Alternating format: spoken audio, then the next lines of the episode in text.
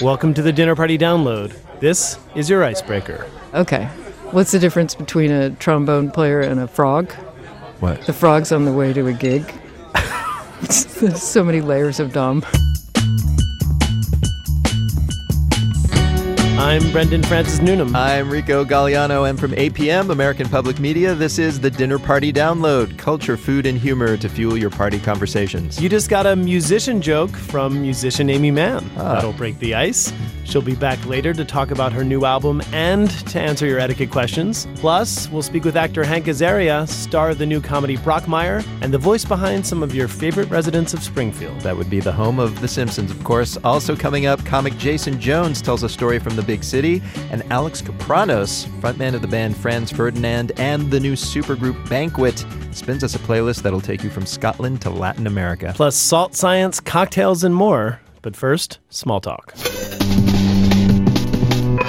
All week long, you've been hearing these headlines. 41 Democratic senators intend to block the nomination of Judge Neil Gorsuch. University of North Carolina has won the NCAA tournament. North Korea launched another missile, the fourth attempted missile launch this year. Now, for a story you might not have heard, we are here with Molly Wood. She is senior tech correspondent for Marketplace and co host of the podcast Make Me Smart, which makes you smart. And Molly, what story are you going to be talking about at parties this week? So smart.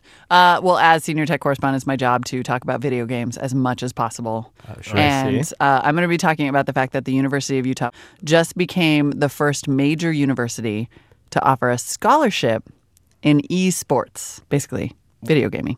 Esports are video games. Esports are So- electronic sports. They will get scholarships for competitive video gaming. So policing your children's gaming just got a whole lot harder. Yeah. Right? Well, yeah, because now it pays for college. So I'm just saying. Where was this when we were growing up, is what I want to know. I mean, I said to my child, you better pick up that Overwatch playing because you are lagging. Kids started way earlier than you, buddy. but why are they doing this? What does the college get out of having video gamers on campus? I mean, this college, at least in particular, the University of Utah, has a, a world class arts and engineering department where they actually do video game design. So uh, you could argue that they get a bunch of great guinea pigs to test video games on, and that the gamers themselves have a great academic program to fall into if they're interested in the design part of it too. Who do they compete against? Are there are there other e teams at different schools? There aren't that many big schools that have it. So uh, that's the question is how that tournament scene would look. Yeah. But this this world of competitive video games, I mean, it's going to be a billion dollar industry globally by 2019. what are we doing in public radio? Uh, We're wasting our time, frankly.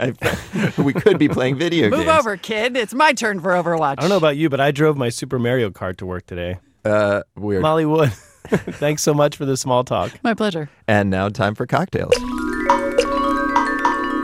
Once again, we tell you something that happened this week in history, then give you a fitting drink to serve along with it. It's our charcoal filtered history lesson with booze. tasty. First, the history part. Around this time, back in the 19th century, one of the wonders of the natural world became one of the creepiest. Michelle Philippi tells the tale. Niagara Falls is the most powerful waterfall in North America. Every minute, 168,000 cubic meters of water flow through it. And on March 30th, 1848, it went dry. For real. That morning, townsfolk on either side of the falls, used to the constant roar of all that water, woke up to total silence. Where once flowed a mighty river, they found an almost empty riverbed, strewn with dead fish. This was terrifying on a bunch of levels. First of all, economically. The river powered water wheels in the local mills, but suddenly there was no river. The area also boasted a thriving tourism industry thanks to sightseers who flocked to see the falls, but suddenly there were no falls. And of course, there was the just plain freakiness of it all. While some curious locals wandered the riverbed, collecting ancient tomahawks and other newly exposed treasures, thousands more crowded into churches and prayed for God to bring the water back. Turns out, the problem wasn't supernatural. What happened was winds had blown tons of ice from Lake Erie into the mouth of the Niagara River, blocking it. When the ice melted 30 hours later, the falls roared back to life. And it's kept flowing ever since. Except once, in 1969, when engineers purposely dammed up the falls to try and remove dangerous rocks. A nice bonus they found millions of coins in the riverbed. So many, they had to be hauled out in buckets. So that was the history lesson. Now, for a drink to go along with it, I am joined by Peter Ducci. He is a bar manager at the Remington Tavern, which is just downriver from Niagara Falls. Peter, you heard the history. What cocktail did it inspire you to make? Well, this drink is called the River Jam, and I think it uh, pays homage to both sides of the river using Canadian rye whiskey, Crown Royal to be exact, and fresh Niagara County sourced blackberries. All right. This I'm glad that you came up with the drink because I also thought one way to deal with this story would be just to shut down your bar for a day. Can you imagine what would happen? I mean, what would what do you think would happen today if all of a sudden the falls just stopped? Perhaps the worst part, the worst parts in the Bible. it would be pretty disorienting. One of the fears would be tourism would stop, but I think if the falls stopped, you'd have a good five years of people just going up there checking out. Oh my goodness, what happened over here? Right? I, I'd take a day off from work and head up there myself. All right, Peter. So what's in your drink? um, we have a. Uh, it's called a hum. It's a botanical liqueur uh, made from a master mixologist uh, out of Chicago. Okay. I think it's completely underutilized. I only discovered it myself uh, a few months ago, Hmm. but it's got nice flavors of uh, hibiscus, ginger root, green cardamom, and kaffir lime. So did you select hum partially because uh, the sound that the falls make? You know, when it went silent. Actually, absolutely, yeah. There was a small humming when the ice jam broke. So Yeah. Uh, then we add uh, some locally grown uh, blackberries, muddled at the bottom of the glass with a very thinly sliced lemon. A little bit of jam is going to go in with the uh, Crown Royal rye uh, into a shaker. So you're gonna put some berries in there, and then you're also gonna include a little bit of jam. Yeah, Oh, I like the jam pun. That's exactly what I was thinking. I'm glad you picked that up. then add some coarsely chunked ice to uh, resemble an ice jam, if you will. Of course. Uh, shake up the remaining ingredients, splash a little soda water in the glass, and just fill the glass up. Absolutely refreshing and delicious. and then you put it in a super soaker and blast someone in the face with it, like like Niagara Falls. Only on spring break, my friend.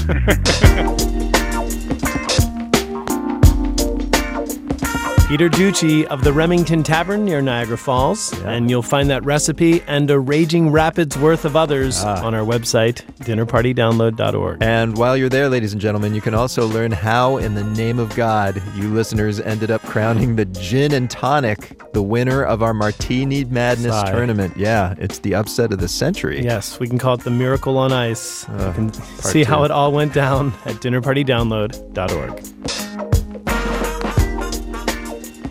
All right, we've heard some history, had a drink, and now let's hear some music. And here with that is Alex Kapranos, frontman of the beloved Scottish dance pop band Franz Ferdinand, and member of the new indie supergroup of sorts. It's called Banquet. That's spelled B N Q T, by the way. The house costs money, Rico. Even in the real world sometimes. Yeah. The band mm-hmm. includes Ben Bridwell of Band of Horses and Jason Lytle of Grandaddy. Their new album comes out later this month. Here's a taste of their song, Hey Banana. So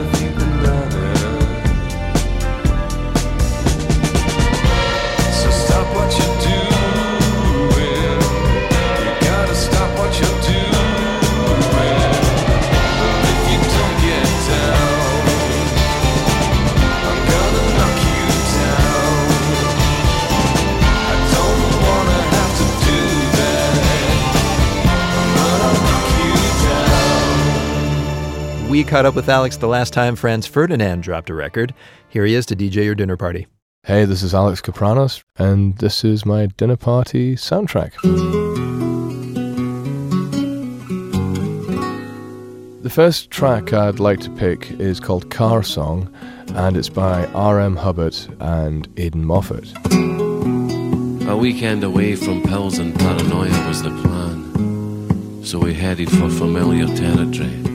Hubby comes from a, a real kind of punk rock background. Although he's coming from that style of playing the guitar, he plays a flamenco guitar and, and plays in this really gentle, beautiful way. Aidan has one of these very deep Scottish voices and tells these very evocative tales that draw you in. Let's sell our home and all our things and buy a camper van and live on service station junk food and roadside pub lunches. He switches and he starts singing. It feels like the whole song rises and swells. And what we can't build in bricks, I can build in my heart. Now we know how it takes, and we know where to start. It's a song about escape as well and wanting to go off and find something greater than where you are. I guess that should be what a good party is as well. You know, like like you've taken time out of the ordinariness of everyday life and got together with these people who mean a lot to you. And forget each tear and the burdens we bore. The second song is Radioactivity by Kraftwerk, the pioneers of electronic music. Here, your blood's going to pump around your body a little bit faster while this is going, but at the same time, it's not going to interfere with any conversation. Like, like if you're hearing some fantastic bit of gossip to your left.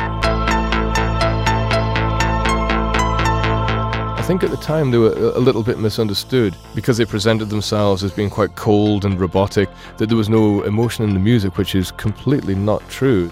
It's almost tragic, the wistfulness and pathos within Kraftwerk.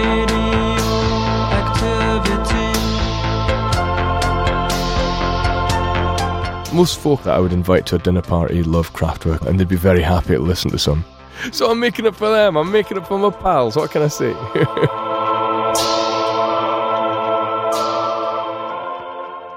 So number three, I want to get sort of like bring the beat up a little bit more and have a piece of music that might sort of get the crazier members of the, the congregation sort of up on their feet.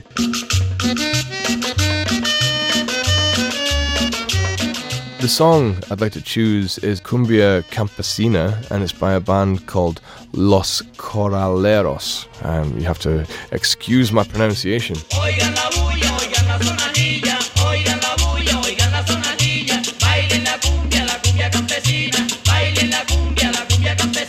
Cumbia evolved in Latin America. It's sort of folk music of the area, but not really. It's kind of party music as well. It has a very distinctive beat.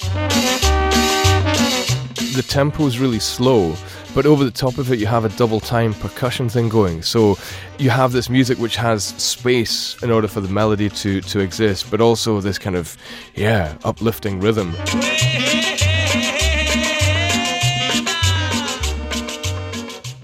So, if I had to play one of our songs at this dinner party, I know the one. I'd, I'd pick Stand on the Horizon.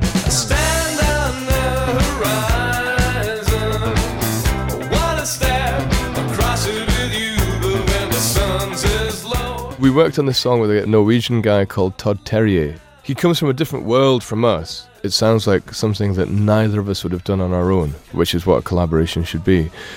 Some of the parts is no, the whole is greater than the sum of the parts. I can't remember the expression. Sounds pretty good. That's all I mean.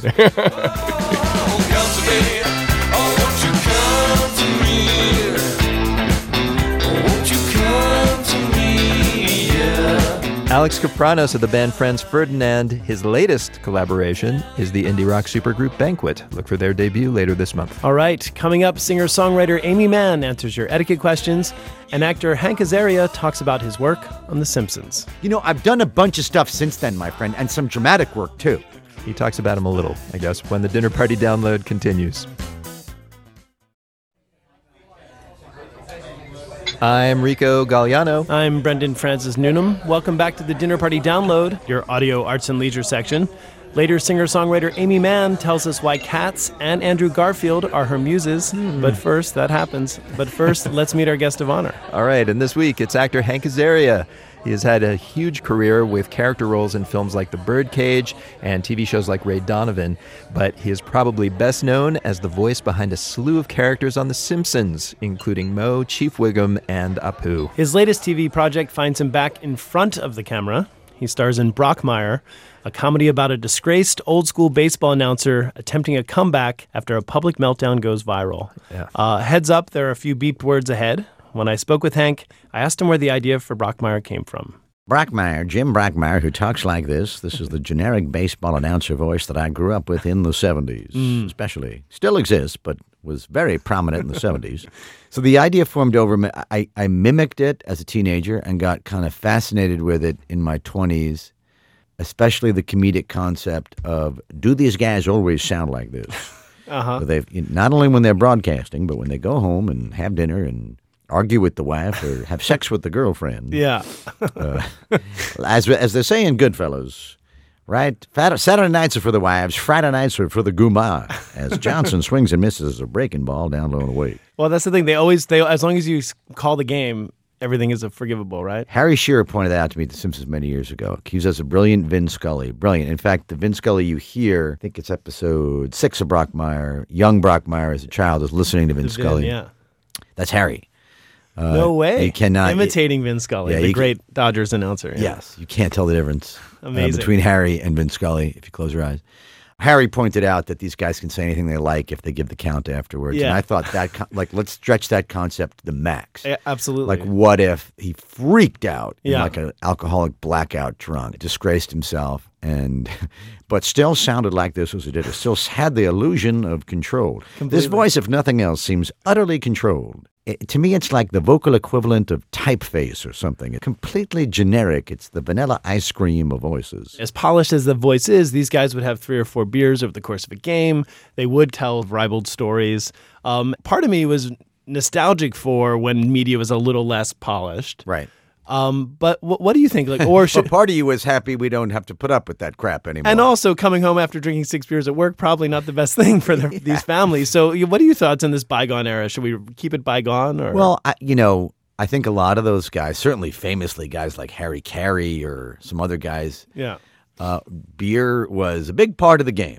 Pretty openly, you know. We uh, famously in the '70s, Cosell actually got in a little bit of trouble sometimes for Hmm. getting a little too loose on the air from alcohol. Hmm. And, you know, and uh, look, Brockmire is absolutely an alcoholic, drug addict, sex addict, and it's and it's it's what got him in trouble on the air. Yeah. He's still dealing with it. Watching this show, I mean, we haven't seen drinking like this on television since the Mad Men. You know, one of the f- interesting things to me about this project, we did it as a Funny or Die short like Yeah. eight years ago. Yeah. And essentially, you know, I just I was just looking for the comedy to make sense, and what made sense for a guy to lose it this bad on the air was that he was just completely wasted. Yeah.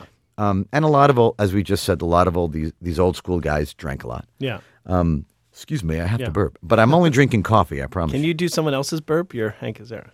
That was uh, that was that was George Carlin burping. That's That was my brilliant. homage I was gonna call Carlin. that. Yeah, Yeah, did you catch it? Nice work. Um, thanks. So, drinking and being drunk became endemic to the character. Yeah.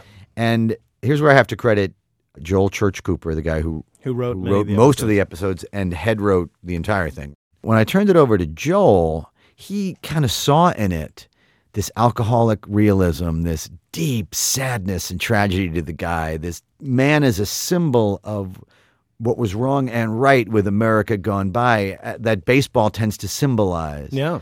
And in the same way that baseball is having a difficult time to translate itself into the modern era and keep kids interested and Brock Brockmire, he's unaware of the internet, you know, as he says, if I listen, if I want porn, I'll I'll buy a nudie mag like my father and his father before him.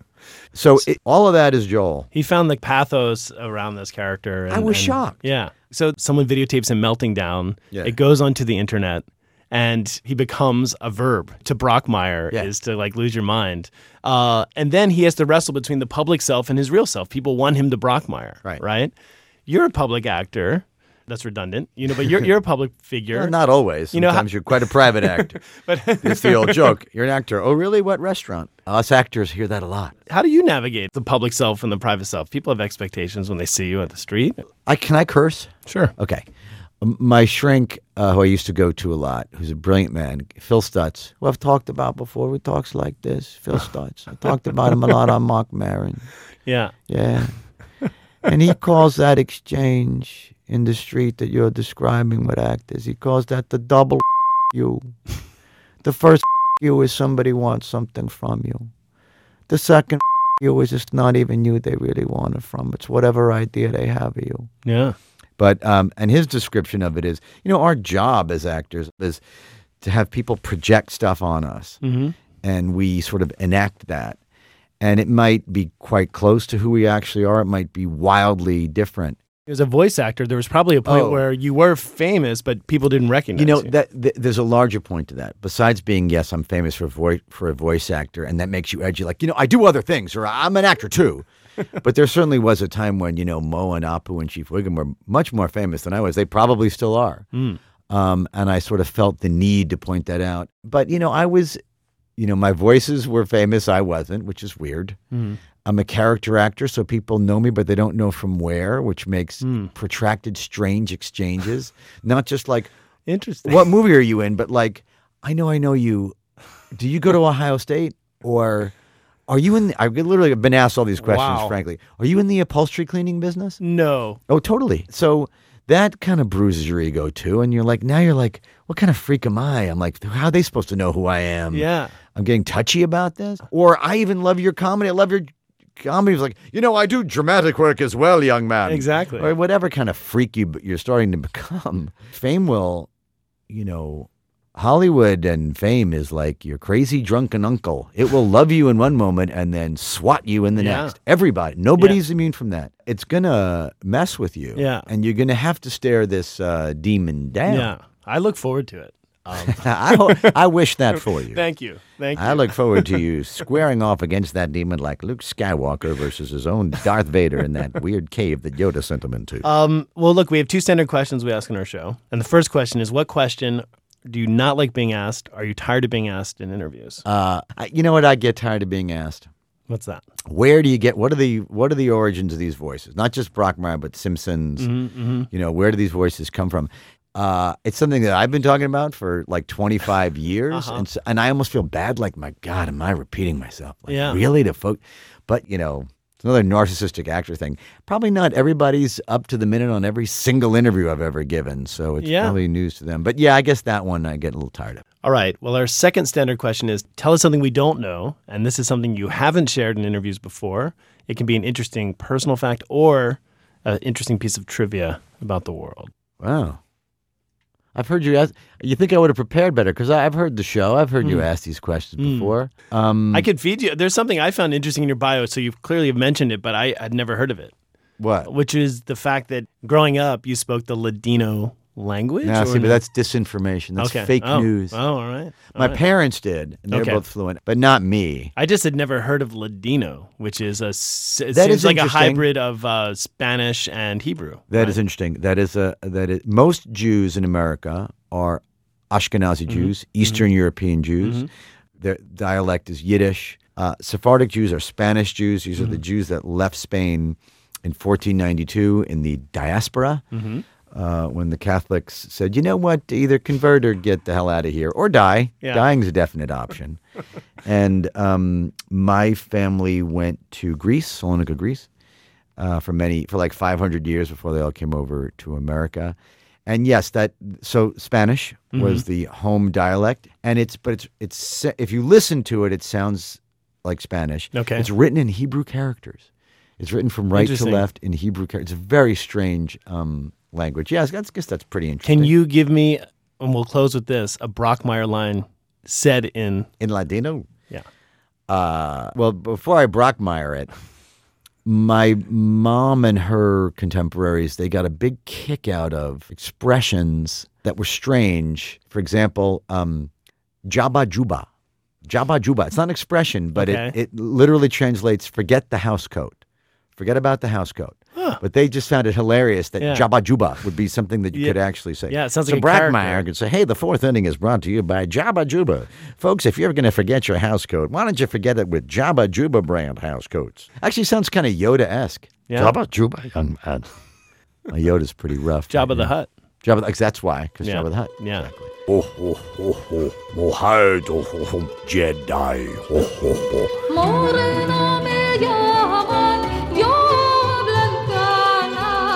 Hank Azaria as Jabba the Hutt, Yoda, and Brockmire. Yeah. The latter is the main character in the TV show of the same name. It launches this week on IFC. You should definitely check it out. Hmm. And Rico, playing behind us, is some Ladino music. It's beautiful. This isn't Hank singing it, though, is it? I mean, it could be, right? You Yeah. never know with that guy. People, we had to edit some great bits out of that chat, unfortunately, but we will be airing them soon on a special podcast only bonus episode. Make sure to catch it. Subscribe to our podcast on iTunes or your app of choice.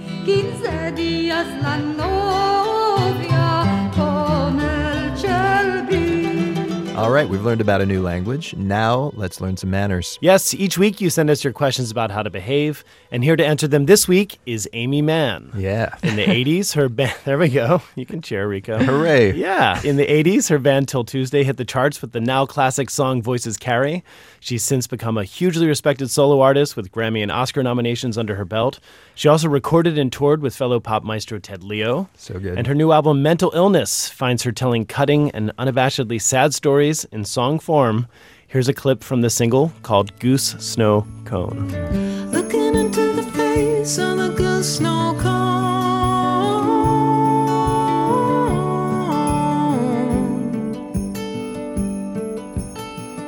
I could pick up the pace, but I couldn't go on.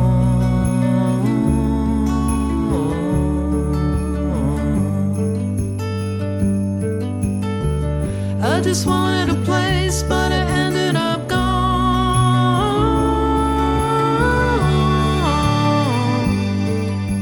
Oh, Aimee, welcome. How sad does that sound already? It's so beautiful. But but we're pretty sure this song is not about a goose. It's not about a goose. It was inspired by looking at an Instagram picture of a cat named Goose, and mm. Goose has a fluffy white little face, and she looked like a little snow cone. And I started writing this sad little song, which, you know, it immediately became sad and not really about a cat. But the cat was making me sad because I was homesick. I was on the road and it was all snowy and I was cold. You're known actually for this kind of melancholy music. Are there nights when it's just too much where you're just like I can't I can't go on stage and do this again? Uh, I don't. I don't think so. I mean, I think there are probably a couple of songs that super bring you down, but I think that uh, honestly, with that song, the saddest thing is the music part. You know, like the background vocals come in and they they're humming, and there's something Yeah. just so like, oh my god, why is that so sad? Some people humming in harmony. I don't know. I think I read that you were talking about you were listening to a lot of easy listening music, and that's kind of where you got the idea to bring in those sort of harmonies. Is that yeah, true? there's a kind of easy listening music that has banks of very soft vocals that go into reverb and I, I really love that especially in, a, in contrast to just one acoustic guitar you know like keeping it very very simple So it's Yeah. like lush voices against a very spare Yeah. musical accompaniment. Do you do you ever get self conscious about listening to easy listening music? Uh, well, you know, I I have friends who are on board. You know, like Ted Leo and I driving around on tour. We're listening to Bread, so I feel like mm, Oh, Ted yeah. Leo's Ted Leo's down Yeah. with this. But a friend of mine gave me this record called Feelings, and it's got one of those covers, like two people like in the sunset, and it's easy. It's like a K-Tel record, something sort compilation. of yeah but it's easy listening versions of easy listening song so there was a cover that softened up the song feelings as if that was already too that was too edgy the original was too edgy That to And soften the edges of soft rock. Yeah. just loved it. I think because like the people who do those records, the arranging is so great. Hmm. So there's sort of a weird proficiency in the arrangements, but the effect is really soft. I don't know. So it Yeah. once again, it's- it's a contrast. Like the arrangement is almost edgy in its softness. It, Yeah. It's a snake eating its own soft tail. It is kind of amazing. They throw everything at those songs, orchestras and everything, and. Yeah. the effect is one of quiet sleepiness. I think it gets when you have a lot of tracks and a lot of things uh, layered on top of each other, it starts to feel really soft, which is why I want, wanted this record to be really stripped down because Yeah. I knew I wanted it to be slow and sad and not try to have any up tempo songs at all. But I do think, you know, you can't have like a million soft layers because it gets too much. Um, wait, why did you want it to be that depressing? I mean, it's It called w- mental illness. Well, look, wanted it to be depressing or knew it would be depressing because I'm the one writing it. I mean, Ah. there's because every time I write a song, it's the things I'm interested in are people with problems and people who are broken and can't get un- unbroken. And like, that's just interesting to me. Yeah, one of your songs is called Patient Zero, which is about a Hollywood arrival with big dreams, but kind of everything sours and the dreams dry up. Um, as someone who lives in LA and is an entertainer and has worked in movies, what does this say about the world you, you move in? Well, it's not necessarily, I'm going to use some double negatives. It's not necessarily not that kind of world. I mean, movies with gigantic budgets and people who are trying to maximize their profits and people who are like, I want a part of that and I'm going to edge this guy out. I mean, that does go on. This was inspired by Andrew Garfield because I met him at a party and it The was actor. a long, yeah, it was a long time ago. And I feel like he's a sensitive, real artist. And I had this moment where I was like, I worry about this guy in this Ah. world because he's really cares about what he's doing and he really is a sensitive artist and and I think that it takes a kind of narcissistic toughness to Hmm. negotiate really those big blockbuster movies. I mean, he obviously was fine. working. Yeah, Yeah, he wa- figured was it out, working. yeah. He figured it out. Okay. God bless him. I don't know how because I, ju- I just I think it's tough. I think it's hard. All this said, by the way, this sad music, we should point out that you are you've been welcomed by the comedy world. You were on the show Portlandia. Tom Scharpling, the comedian, did one of your videos, directed one of your videos. Yeah, two of them. Yeah. Where did they find the kinship with your music? How did they take you, of all musicians, on as the comedian's musician? We just travel in the same circles. And so my husband and I, Michael Penn, started, I mean, this is a long, long time ago, but we started having comedians be part of our show. And mm. here, here's why. Like every time we would play together after the show, we'd go like, "Well, that was pretty good," but we both say like, "I never know what to say on stage," and so mm. I had the mm. had the idea of, well, we need like a pinch hitter. You bring in an expert, like who's good at talking Yeah. on stage, but a comedian. Ah. And so for the banter, we'd have guys come on. And then we took it on tour. And Patton Oswalt did a lot of them. Ah. David Cross did some. Paul F. Tompkins did some. This was like between songs. You'd play a couple of sad songs, right. and then They Patton would would just come up. They were like your yo man. Yeah, your hype man. That's exactly right. It was just, it was so much fun. And it weirdly made sense because those guys are so wordy in the best possible way and sort of focused people on listening to the language and then they would be more, almost more attentive and kind of hooked into the music. Life is good. You look around and think I'm in the right neighborhood. But honey, you just moved in. Life is grand. And wouldn't you like to have it go as planned? Singer songwriter Aimee Mann. This is that aforementioned track called Patient Zero from her new album Mental Illness. She'll be back in a minute to answer your etiquette questions. Plus, Daily Show expat Jason Jones tells us a story, and we learn about the salt of the earth, like the actual salt. The stuff from the ground. Right, when the dinner party download continues.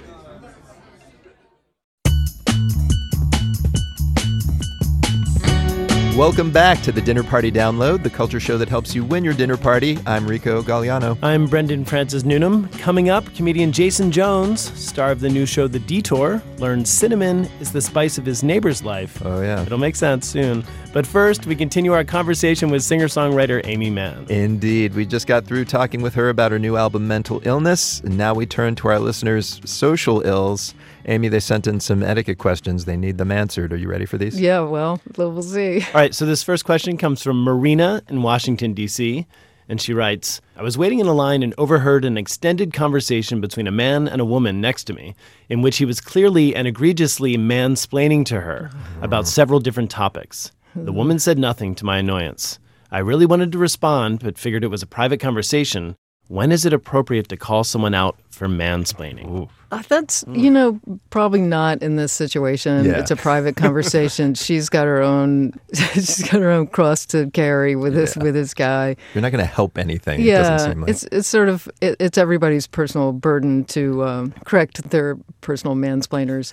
I think if it was a more public, you know, I don't know, like if somebody was on a panel and and uh, correcting, you know, the female uh, other Panelist. panelists and Oh, did you just mansplain Aimee Mann? oh my god! I was just Get out of this providing an example. Rico just. Now, how would you deal with me? Let's see what happens. Point point it out. Laugh, ridicule. No, yeah. That's right. I think that just happened. Here's something from Anonymous in New York. Anonymous writes A few weeks ago, a coworker asked about one of my tattoos. The next Monday, he came into work with the same tattoo in the Oh. same place. Oh my goodness. I have no idea how to react Oh. to this or if there's I- even anything to be done. What do you think? Ew. Mm. I don't This is like creepy. that. Yeah. Yeah. I there's there's nothing to be done post tattoo. Mm-hmm. Uh, it's a tattoo, and Mm-hmm. he's probably not taking it off. I think this is one of those cases of information that you should not forget that you are dealing with a kind of a stalkery, Mm-hmm. appropriating. Uh, so just it's like a he- heads up, a serious heads up, because it's weird. The only thing I can think of that would make this acceptable would be if um, the one tattoo had two dots and the other tattoo like finish the ellipsis or something like that. Yeah, if it was a whimsical response. Yeah. I mean, I have a tattoo that's similar to a tattoo that somebody else had, but you know, it's a discussion. Would you mind? Is that weird? Are you talking about your Tupac tattoo on your stomach? Yeah. My Nixon back piece. Yeah. I got it from Roger Stone. You know, Yeah, me and you Roger, know. we and, me and Roger discussed it, and he was like, "No, man, I'm cool. I'm cool. Spread the word." well, we're learning a lot. There you Yes. go, Anonymous. Aimee and Roger Stone hanging out talking tats. Yeah. Godspeed. I mean, make no mistake, it's creepy, and it should be noted. And this guy, i- you know, Yeah. this definitely like per, that's permanent creep. All right. This next question comes from Alexis via Instagram. And the question is How would you best handle it if someone started humming Voices Carry at a dinner or event? I hate, I hate this. it's so wildly passive aggressive because the expectation is like, what? Are, like, oh my god, I recognize that song. Yeah, that's my song. Uh, you got me. Nice stuff. What if they didn't recognize you? Maybe maybe they didn't. Oh, come that's on. even weirder. Come on. What are the. Uh, that would be. Even yeah. weirder. It must happen occasionally though that you're like wandering through someplace and Voices Carry is on. It's just the worst feeling. It's Really? really, Really? weird. Yes, it's very. You feel very self conscious. That's- You want to get out of the supermarket. You don't feel like I just made two more cents or whatever whatever royalties remain at this point. you're in the mall. You're like, I'm going to splurge a little. Yeah. There's money rolling in as I listen. Gum. All right. Here's uh, our last question. This comes from uh, another anonymous. Geez, nobody wants to identify themselves. Anonymous says, I have a friend who calls me almost every day and does not know when to end a phone conversation. Eventually, I'll give bored uh-huhs or even make up excuses about having a kitchen emergency. She still doesn't catch the hint. How do I ask her to dial things back, nice one, Anonymous, without hurting her feelings? Yeah, this is this is rough. I totally relate. I think the thing to do is to at the start of the conversation say, "Hey, I don't have 10 minutes to talk, but let's let's go." Ah. And then set a Uh-huh. set a timer and then I ding like ding it. ding ding. Oh my god, I got to go. And then really you just have to hang up. And you, it won't feel good cuz you're wanting the other person to go, "Oh, no problem." But they they're not won't. they're not going to let you off the hook. They don't want to let you off the hook. They Yeah. want you on the hook. That is where they want you. You just have to All right. reconcile yourself to the hook, Anonymous. Well, we're, we're going to hang up the phone on this conversation. I'm Sorry. Very offended. Um, thank you for mansplaining to our audience. Aimee Mann, I get it. Yes, you're welcome. Aimee Mann, her new album is called Mental Illness. Don't hum it in front of her. She heads out on tour later this month. And folks, if you have a query about human nature that needs answering, head to our website. It's dinnerpartydownload.org. Just click contact.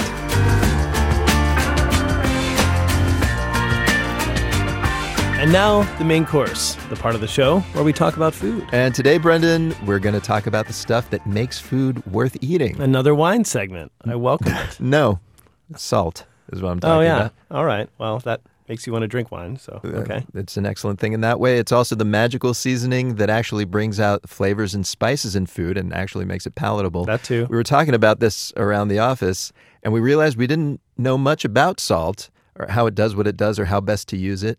So I sat down with Eric Schulze.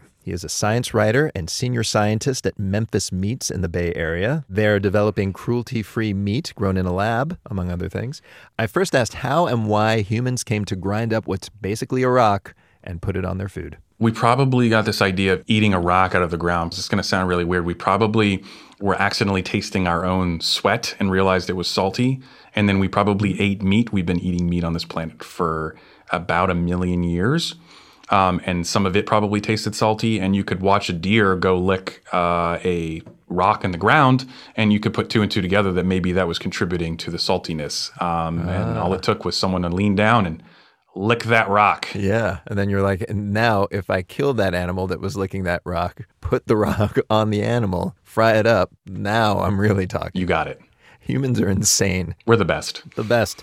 So, this is a food segment. Scientifically speaking, what is the biggest piece of advice you would give me for deploying salt in my kitchen? Rico, you're not using enough salt.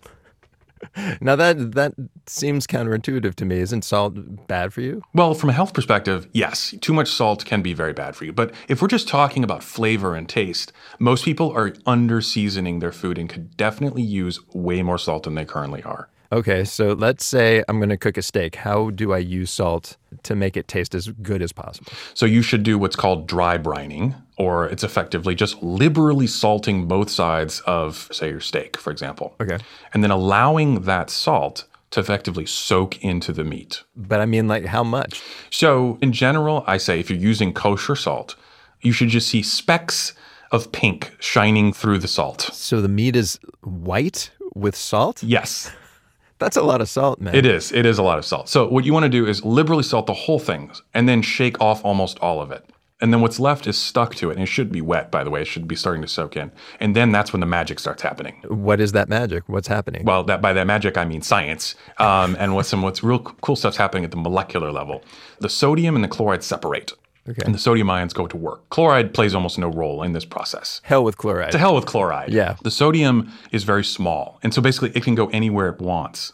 Um, but what happens is muscle is insoluble. It cannot dissolve in water. Okay. That sounds really weird. But if muscle could dissolve in water, we would just be a big bag of like protein mush. so we have to dissolve that muscle. So the way we dissolve muscle is with salt. The sodium gets in there and it starts a whole process of dissolving the muscle into its component proteins. Those muscle proteins then play with all the fats, release wonderful flavors and aromas and things that we call delicious meat when cooked. so it's, so the salt makes it possible for the proteins to mix with the fat. That's where the flavor is coming from. You're exactly right. The salt unlocks the ability for the muscles and the fats to get together to make sweet, sweet molecular love to the fat. That's a very obscene thing that I'm doing all of a sudden in this kitchen. So uh, you do this for how long? I put on the salt. I, do I just throw it on before I put the meat on the grill? It, it depends, really, right? Um, everything in science depends. It depends on time and temperature. So the equivalent distance, a sodium ion has to travel from like the surface of a piece of steak, let's say it's an inch and a half thick, to the center, is like you trying to walk all the way to the moon. it's going to take a while. It's going to take a while. At room temperature, hour and a half, two hours. You know, if you've got something to do, you can salt it, you can dry brine it, and you can throw it in the fridge. Okay. For six to eight hours if you wanted to. That's it. What if I wanted to cook chicken instead? Same process. In fact, chicken's even easier because their muscle fibers are smaller and a little bit more soluble. Uh. And also, the concern of, for example, pathogenic bacteria, like you're having raw meat sit out with, with salt on it, actually will probably prevent most of the bacteria from growing. The salt would inhibit that. Wow. Is there anything salt can't do? Can I can I use it for armor? Or? you could. Uh, you'd be the heaviest knight on the planet. That would be your name, Sir Sir Heavy a lot. Does it matter what salt I use, by the way? If you have like, you know, one of those fancy pink ones. If you like the taste of metal, by all means, use fancy salts. What gives them their color is the same thing that gives like a, a diamond its yellow hue or brown or whatever. It's the impurities that are trapped inside of the salt itself uh, are usually metals and minerals that are found from those like areas. Now, some people like that, but uh, in terms of its characteristic chemical, it's just sodium chloride. There's no difference. So you might as well just use a really good high quality kosher salt. So I'm paying all that extra money for basically polluted salt. Right, you're you're paying for the impurities that got trapped inside the salts. That uh, so it's great marketing. Eric Schulze, senior scientist at Memphis Meats. Enrico, you said his whole deal was he's creating meat in a lab. That's Is that correct. right? I know it's pretty so interesting. he should create something with a protein structure that dissolves more easily so you don't have to salt it as long. That's pretty good. Or how about create a meat that's already salted? Right? I like it. Well, how about a meat that bleeds ketchup? That's that's perfect. With the skin of a bun. How about meat that uses a turn signal once in a while? Now we're beyond the pale.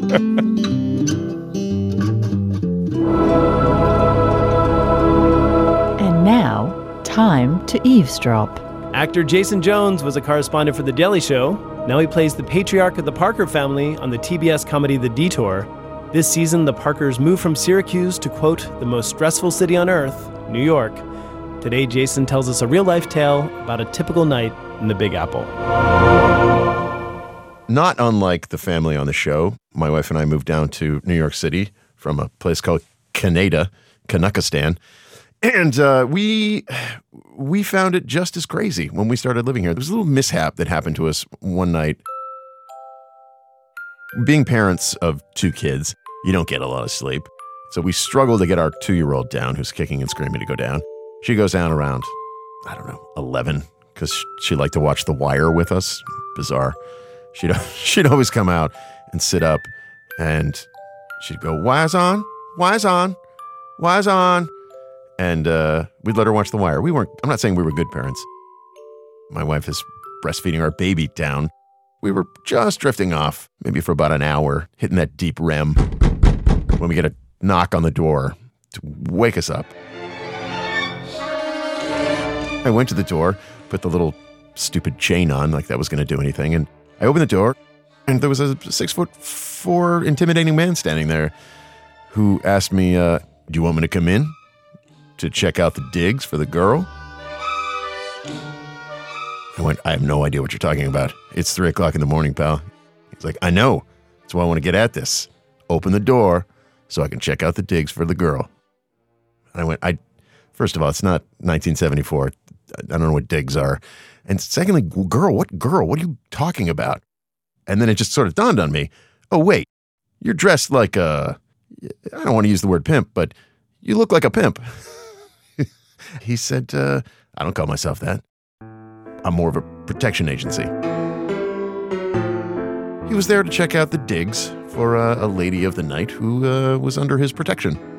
And I said, Hey, man, listen, I, I think you got the wrong place. Uh, my wife is in the other room. He's like, I don't care about that. I went, Okay, well, I also have two kids sleeping in the other room. And he went, Listen, man, I've seen it all. I went, No, no, I'm sure you have. I know I'm not doubting you that you haven't seen it all, but you've got, you've definitely got the wrong apartment. He's like, Is this, is this 5D? Yeah, it's 5D, but you know, maybe you, maybe you misheard. You call me deaf? I'm like, no, I'm not going. Maybe you should call the guy that called you. I'm assuming it's a guy, and clarify the right apartment. So he calls. He finds out that it is in fact 5B, not 5D. So I go back to bed, have a little laugh with my my wife. This New York is crazy. And then we get a phone call. It's my doorman. And he went, uh, Excuse me, Mr. Jones? There's a person here to see you? I went, I think the person already came up. And, and he went, No, no, it's a new person. Um, her name is Cinnamon. I said, uh, Dino, is Cinnamon a uh, lady of the night? He went, Um, I went, Dino, does she look like a lady of the night? Yes, very much so. Should I send her up? I'm like, no, no, it's not my apartment. So it turns out the guy in 5B, as in Bob, not 5D where I was, is a married guy, kind of buttoned up. And uh, I heard him come into the hallway and he was arguing with someone, maybe the doorman, maybe maybe Cinnamon, and he was getting really heated about it. And all I just kept was like, no, no, he's already been here. No, no. The way his voice was sounding to me, it just really annoyed me. And I went, you know what? I know he's married. I'm going to out him in front of his wife next time. Maybe not out him, but certainly let him know that I know. And uh, that's when his wife stormed out of their apartment and screamed, Is she coming up or not? And uh, yeah, they were gonna they were gonna threesome. I've been trying to write this story. Uh, I, in fact, wrote a draft of it for this season, and the the feedback from the network was, mm, I don't know. I, I, just, I just don't believe this story. It just doesn't feel believable, like it would happen in this world. Uh, to to which I went, okay, all right, I'll save it for something else. Jason Jones. He's the creator and star of The Detour. Season two is now airing on TBS. And he's also an executive producer on his wife's show. That would be Full Frontal with Samantha Bee. And that's the dinner party download for this week, folks. If you can't wait till next week, look down at your phone, find the app that says podcasts, search for the dinner party download, subscribe, and you will have hours of us to deploy at your leisure. And that us includes our senior producer, Jackson Musker, our associate producers, Krista Ripple and James Kim. Christina Lopez is our associate digital producer. Thanks to engineer Jake Gorski. Our intern is Emerald Douglas. Till next time, bon appetit.